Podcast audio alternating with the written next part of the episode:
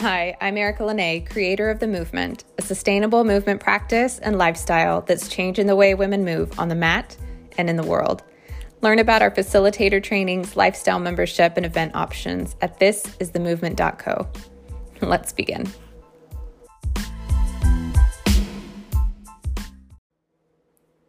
So, what are somatics and embodiment anyway? You may or may not have heard these buzzwords yet, but you can rest assured that you will. Um, they are definitely trending and popping up in the wellness and psychology circles more and more. So, if you've been around the movement long enough, you've definitely heard these concepts, whether or not um, you've actually heard the terms themselves. So, uh, I just want to start with the thing is, these are just words that are really trying to encompass entire fields of study. Um, and so I'd really just like to take the mystery out of them today and remove most of the scientific jargon to just make it really simple and understandable. So, when we talk about somatics, specifically, we're talking about somatic awareness, which is literally just body awareness. So, if you remove the fancy word somatics, we're just talking about awareness of your body. And what we mean by that is the awareness of your internal felt senses.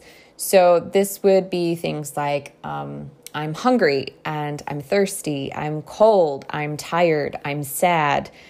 On that very basic level, it's just those things that you feel internally and you sense internally.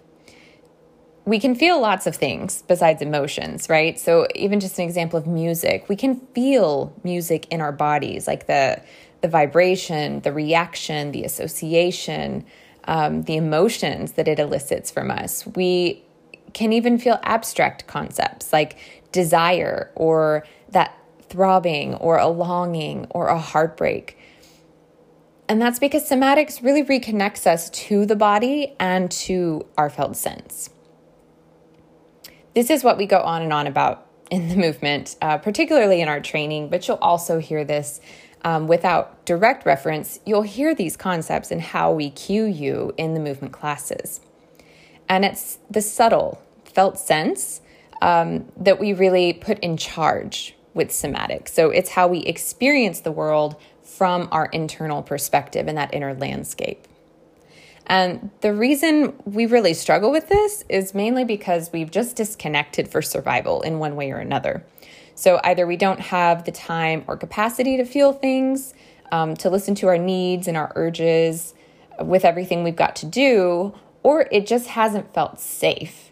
So we've turned it down, and that's okay. Now, in the movement, uh, or just in movement general, sorry, I see a lack of somatic intelligence all the time. And that really looks like this.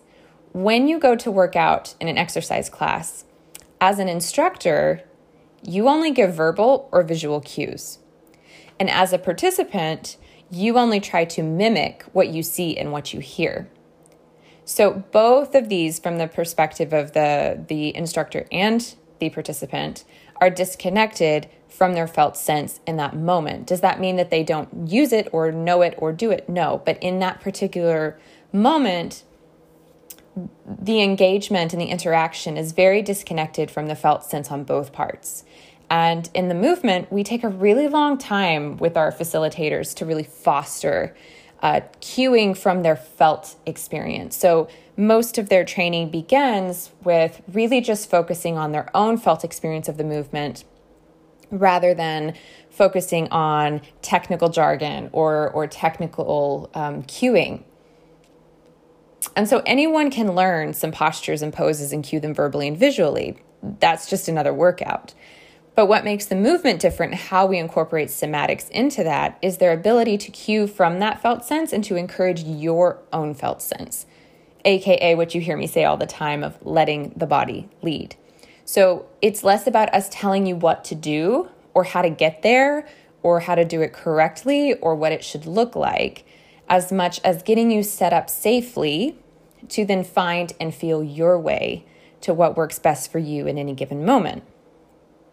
So, moving from a felt sense is really what will teach you to be able to listen to your body and your needs and your desires and to be in tune with those changes at any given moment, whether that's in a workout or just in your life, with your nutrition and with your um, interactions and your relationships and so on and so forth. So, embodiment, following on that, the difference is there. Embodiment is really just simply how you choose to be in the world. And it removes anything that you do from the equation. So, embodiment is about being rather than doing. And like somatics, it's recognizing your body as this like, living and breathing experience rather than seeing it as like a machine.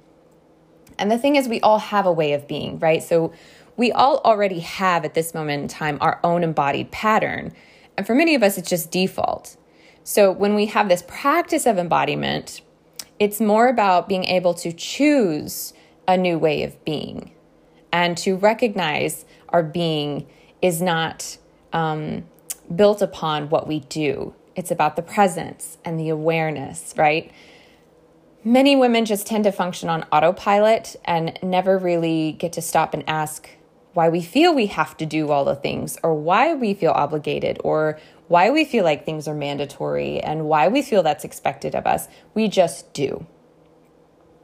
So, again, just to back up a second, somatics is getting in touch with your body and your felt senses and identifying those sensations and being able to actually recognize them. Uh, and embodiment is more about how you choose to be rather than what you do. So that's kind of a combination of both your internal somatic experience and your external felt experience. So it includes somatics because that felt internal sense is there, but it also encompasses um, your external experience of the world as well and how you interact with it. So, why does this stuff even matter, right? Like, when you remove what you do, what are you left with? And for many of us, we don't really have an answer to that, not off the cuff. And that's because we aren't actually aware that how we move and how we feel and how we are in the world or how we interact with it really makes up more of how we choose to be in the world than the things that we actually do. And the doing is the external part, the seeking, the one that we know.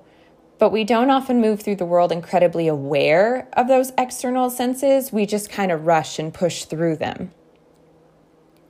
So, just as with the felt cues versus the verbal or the visual that I spoke of in the somatics, with embodiment, when, when we are embodied, we are awake and alive to our experience all encompassing. Our senses are awakened, our feelings are felt. Uh, and just as with somatics, when we are aware, we can choose. And so, the really important thing about somatics and embodiment in terms of the movement and our message as the movement is that with somatics and embodiment, aka this awakened, aware, um, felt experience and awareness of our sensations, comes empowerment and comes choice. And with practice, both of these, which work in tandem, and while they may be um, slightly different concepts, they work together to really continue to bring us presence and pleasure and permission. So I hope that that simple explanation has really helped um, take kind of the stigma or the mystery away from those those jargon terms uh, and really just helped you understand how they are so fundamental in how we choose to be as women in the world and and to own our femininity and to engage with our own felt experience. And if you've got any questions please pop on um, drop it in a comment or a dm on instagram or an email. Um, i'd be happy to to help elaborate on this or, or something that just relates to you on this because it really is at the core of what we're doing here in the movement to change the way that women are moving on the mat, but also in the world. Till next time.